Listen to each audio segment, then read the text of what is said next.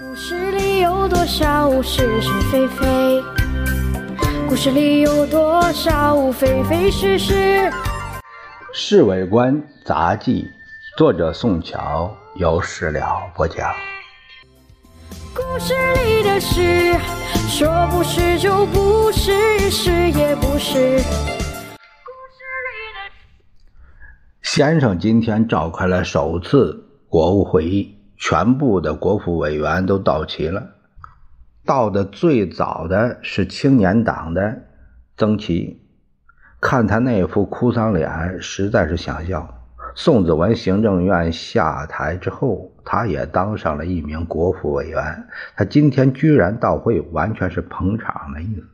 会议是在国民政府先生办公大楼的会议室中举行的，恰巧电梯坏了，把这几个老头累得气喘如牛。在这种场合，先生照例要讲一番话。不过出我意料之外，是他的讲话讲得非常简短。据我猜呀，大概是怕这些老头子不能坐太久，也可能是对两个友党表示客气。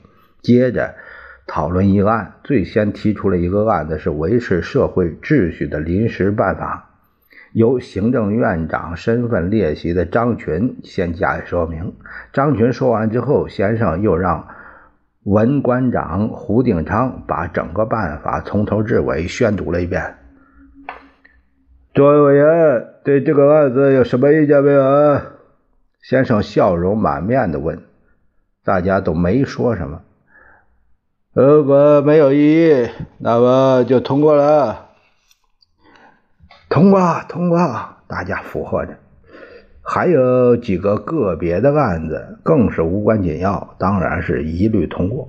散会后，先生因为还有一些事情和宋子文、张群两人商量，就把他们留下来再谈一会儿。我趁这机会留下楼，在院子里正好碰上了参军处的交际科长老朱。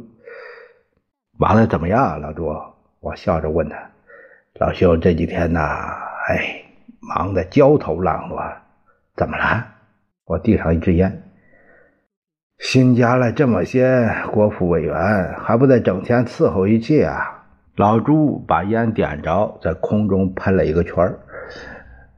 他们难伺候啊？嘿，岂止难伺候啊？他们这是要我变戏法啊？哎，这话怎么讲啊？